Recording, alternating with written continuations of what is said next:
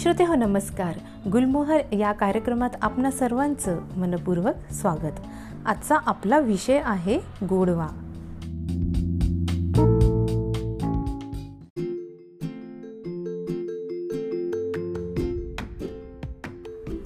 श्रोते हो परंपरेचं वेष्टन लिहून नटून थटून आपल्यापुढे हजर होते ती म्हणजे मिठाई. मिठाई या शब्दातच ठसठसून भरलेला आहे गोडवा. बंगाली भाषेत गोल गोल रसोगुल्ला. आपल्याकडे लाडवाला देखील एक रोमॅन्टिक नाव आहे बरं का. ठडुंबर. अख्खा लाडू चोरून तोंडात कोंबला तर जे वाटते ना ते म्हणजे ठडुंबर. तर या मिठाईचे विविध प्रकार आहेत. सांगावे तेवढे कमीच. कमी हा शब्द लक्षात ठेवा बरं का. यावर आपण शेवटी चर्चा करणार आहोत.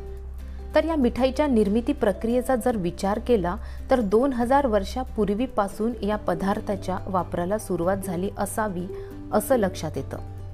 आनंदाचा सोहळा मग ते लग्न असो परीक्षेचा निकाल नोकरी पदोन्नती याकरिता सहज तोंडातून निघालेला शब्द म्हणजे पेढा कुठे आहे? द्या तर मग. सगळ्यांच्या तोंडात रुळलेली मिठाई म्हणजे जिलेबी पेढा आणि लाडू. श्रोते हो काही वर्षांपूर्वी टी व्हीवर एक जाहिरात यायची. त्यात एक छोटासा मुलगा रागावून घरून निघून जातो. वाटेत त्याला ओळखीचे काका भेटतात. ते म्हणतात घर छोडकर जा रहे हो. माने तो जलेबी बनाई है. जलेबी? असं जेव्हा तो म्हणतो तेव्हा त्याच्या छोट्याशा डोळ्यातली ती चमक बघून आपलंही मन त्याच दिशेकडे धावतं नाही का? आणि तो मुलगा जिलेबीचा आस्वाद आणि आनंद आता कसा घेणार आहे हे बघण्याची उत्सुकता आणखीनच वाढते. तर अशी ही मिठाई सहज तोंडाला पाणी सुटणारी. जिलेबी ही आपल्या महाराष्ट्रात इतकी प्रसिद्ध आहे की छोट्या मोठ्या कार्यक्रमात किंवा इच्छा झाली तर बाहेर ही अगदी सहज उपलब्ध असते. परंतु मूळचा हा पदार्थ पर्शियातला दहाव्या दशकात आलेला याला जुलबिया म्हणून ओळखले जाते.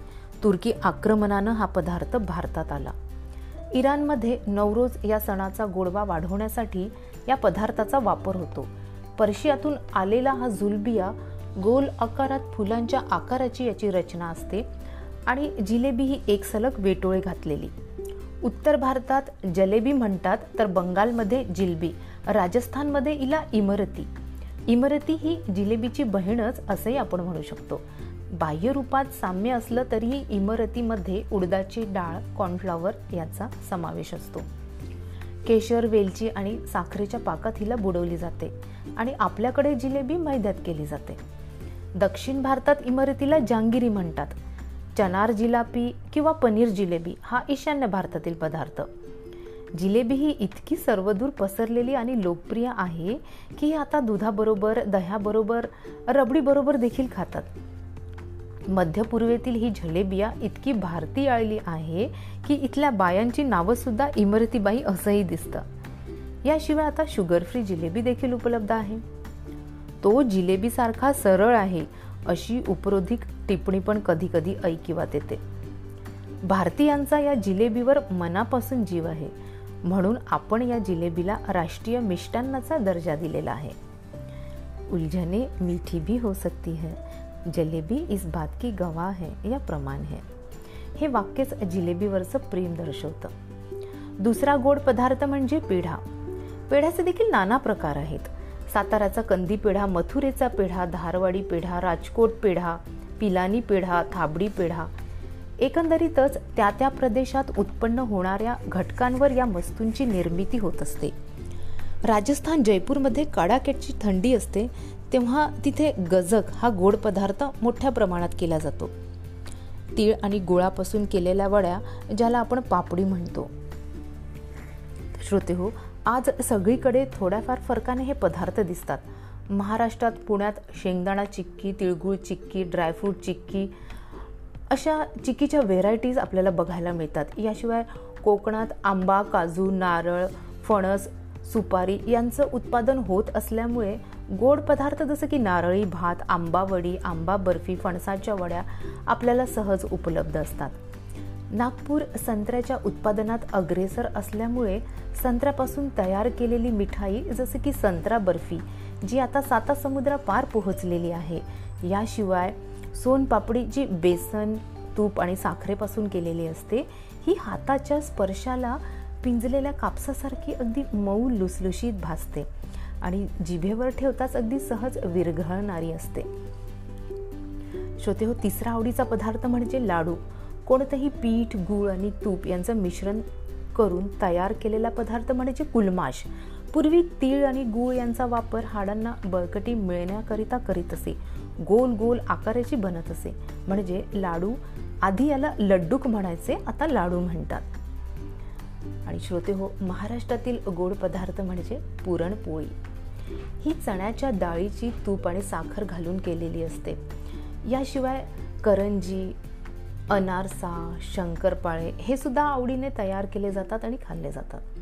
तर श्रोते हो यापूर्वीच आपण चर्चा केली की परकीय आक्रमणानं काही पदार्थांची भर आपल्या खाद्यपदार्थात झालेली आहे.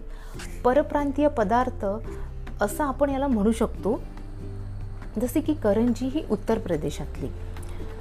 राजस्थान गुजरात महाराष्ट्र असा प्रवास करून ही आलेली आहे. हिला गुजिया म्हणतात. अनारसा हा बिहारचा शंकरपाळी पर्शियन. तर श्रोते हो आपण गोड पदार्थाची बरीच चर्चा केलेली आहे. या गोड पदार्थात थोडा थोडा बदल करून आज आपण नवीन पदार्थ काही गोड पदार्थ म्हणून अंगीकारलेले आहेत.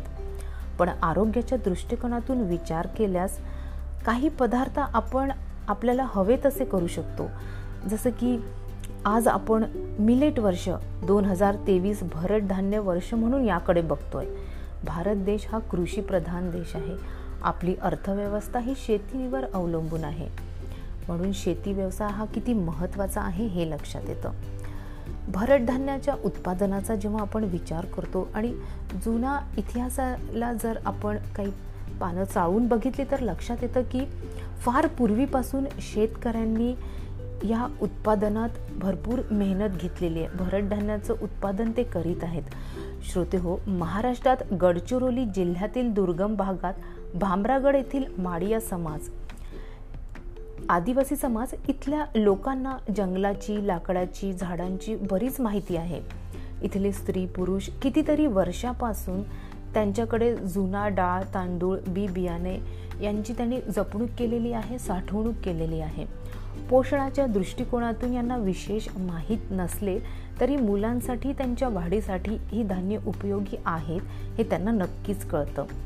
याशिवाय केव्हा आणि कधी पेरणी करायची याचंसुद्धा वेळापत्रक ते तयार करतात. प्रचंड मेहनत ही मंडळी घेत असतात. आणि श्रोते हो तरुण मुलं जेव्हा जंगलात जातात तेव्हा त्यांना झाडांची विशेष माहिती नसते. बहुतेक झाडांना ते जंगली झाड असंच संबोधतात. आणि पन्नास वर्षांनी किमान त्याहून अधिक वयाची जी माणसं असतात त्यांना झाडांची वनस्पतीची अचूक माहिती असते. अशा वेळेस या तरुण मुलांना जंगलाची माहिती करून द्यावी आणि शिवाय त्यांच्या अभ्यासक्रमात देखील याचा अंतर्भाव असावा असं वाटतं. तर श्रोते हो ही लोक ज्वारी बाजरी नाचणी मका यांची लागवड करतात शेती करतात. याशिवाय राळा कांग कोडो कुटकी सावा जांगोरा अशीही काही भरड धान्य आहे याची देखील माहिती करून आपण याचा वापर करू शकतो आणि आपण याचा वापर नक्कीच करता येईल.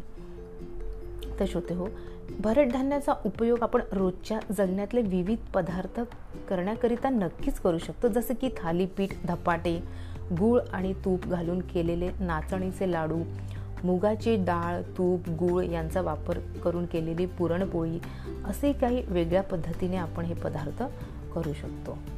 ते श्रोते हो परत आपण गोड पदार्थाकडे वळूया सगळ्यांच्या आवडीचा आणखीन एक गोड पदार्थ म्हणजे गुलाबजामुन. गुलाबजामुन हा देखील पर्शियन पदार्थ आहे. गुल म्हणजे फूल आब म्हणजे पाणी आणि आकार जामुनसारखा. म्हणजे हा गुलाबजामुन. तर श्रोते हो आजकाल आपण बघतो की लग्न समारंभामध्ये देखील गोड पदार्थाचा एक वेगळा स्टॉल ठेवलेला असतो आणि त्यात वेगवेगळ्या प्रांताच्या गोड पदार्थाची भर ही असतेच. बंगाली मिठाई म्हटलं तर सौंदेश रसगुल्ला याशिवाय राजस्थानची रबडी जिलेबी आणि गुलाबजामुन तर आज सगळीकडे बघायला मिळतो आणि हा सगळ्यांच्याच आवडीचा पदार्थ आहे. तर श्रोते हो बहुतेक वेळा आपण जास्त गोड खाणाऱ्याला काय म्हणतो? गोड घाशा. काही महाभाग असेही असतात जे म्हणतात की एक से मेरा क्या होगा मुझे तो दो चाहिए. आणि ज्यांना डॉक्टरांनी मिठा थोडा कम खाणे कहा है असं जेव्हा होतं तेव्हा त्यांचा मित्र लगेच म्हणतो की अरे ले लो ले लो कुछ नहीं होता है. कम ही खाने बोला है ना. बंद करने के लिए तो नहीं कहा है. अशा वेळेस काय होतं की कम खाणारा माणूस दोन मिठाई जास्त खातो आणि ज्याला बंद करायला सांगितले सांगितलेलं असतं ना तो एकही खातोच अर्थात मिठाई. तर श्रोते हो बिहाइंड द सीन म्हणून मला तुम्हाला एक किस्सा सांगावासा वाटतो. लग्नाच्या वरातीत घोड्यासमोर फटाके फोडणाऱ्या इस्माला अटक झाली. पोलिसांनी त्यांच्या पोलिसी खाक्यात त्याला उत्तर दिलं. आणि मग आता विचार करा की हा इसम जो आहे तो आत्ताच आपण चर्चा केली. तो जर असला तर? त्याने जर म्हटलं एक से मेरा क्या होगा? मुझे तो दो चाहिए. आणि दुसरा इसम म्हणतोय की मुझे कम खाने बोला है. तर तुम्ही विचार करू शकता की या सगळ्यांची काय अवस्था होईल. तर श्रोते हो जोक सपाट गमतीचा भाग सोडला तर आज आपण बघतो की दिवसेंदिवस वातावरणात होणारा बदल प्रदूषणाच्या या विळख्यात सारेच अडकलेले आहेत. दरवर्षी प्रदूषणाचा आकडा जाहीर होतो. प्रत्येक वेळेस दुसऱ्या तिसऱ्या चौथ्या पाचव्या सहाव्या अशा क्रमांकावर आपल्याला राहायचे आहे की हे क्रमांकच आपल्याला नको आहे असं जर खरंच मनापासून वाटत असेल तर यावर गांभीर्याने विचार करण्याची गरज आहे. मग असंही म्हणता येईल की कोरोनाचा तो काळच बरा होता.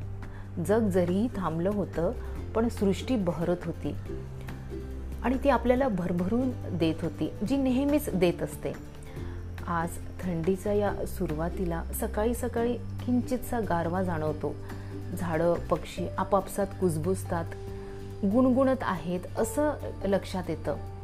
आणि हाच तर खरा आनंद आहे. या खऱ्या आनंदाचा या सोहळ्यात जास्त वेळ राहताच येत नाही. आणि काही क्षणातच हा गारवा नाहीसा होतो. थंडीला मी आले असं मिरवायला देखील मिळत नाही आणि प्रदूषण आपली हजेरी लावतो. श्रोते हो वातावरणात पसरलेली ही धुक्याची रेख ही थंडीची नसून प्रदूषणाची आहे हे जेव्हा कळतं तेव्हा मन दुःखी होतं. थंडी रुसून निघून जाते आणि मग दिवसभर उन्हाचे चटके. श्रोते हो हा गारवा असाच टिकून राहावा आणि मिठाईतला या गोडव्याप्रमाणे आपल्या आयुष्यातला गोडवा देखील असाच राहावा असं जर वाटत असेल तर प्रदूषण निर्माण करणाऱ्या या गोष्टी कमी नाही तर बंदच कराव्या लागतील. तर श्रोते हो गारवा या शब्दातून मला कवी सोमित्र यांची एक सुंदर कविता आठवते. गारवा वाऱ्यावर भिर भिर पारवा नवा नवा. हे गाणं ऐकताना थेट आपण निसर्गाच्या सानिध्यातच जाऊन पोहोचतो. उंच उंच डोंगर आणि चहूबाजूंनी पसरलेली ती हिरवाई किती आल्हाददायक वातावरण. असं वाटतं की आपण त्यात आहोत असल्याचा भास निर्माण होतो. श्रोते हो बालकवी यांच्या निसर्गावरील कविता तर कायमच आपल्याला साथ घालत असतात. त्यातलीच एक कविता. हिरवे हिरवे गार गालीचे हरिततृणांच्या मखमालीचे या सुंदर मखमालीवरती फुलराणी ती खेळत होती. श्रोते हो आपल्या सगळ्यांच्या आयुष्यात असाच गारवा आणि मिठाईतला गोडवा टिकून राहावा. अशा या सुंदरशा नोटवर आज मी आपला इथेच निरोप घेते आहे. भेटूया पुढील कार्यक्रमात नवनवीन विषयांसोबत तोपर्यंत नमस्कार.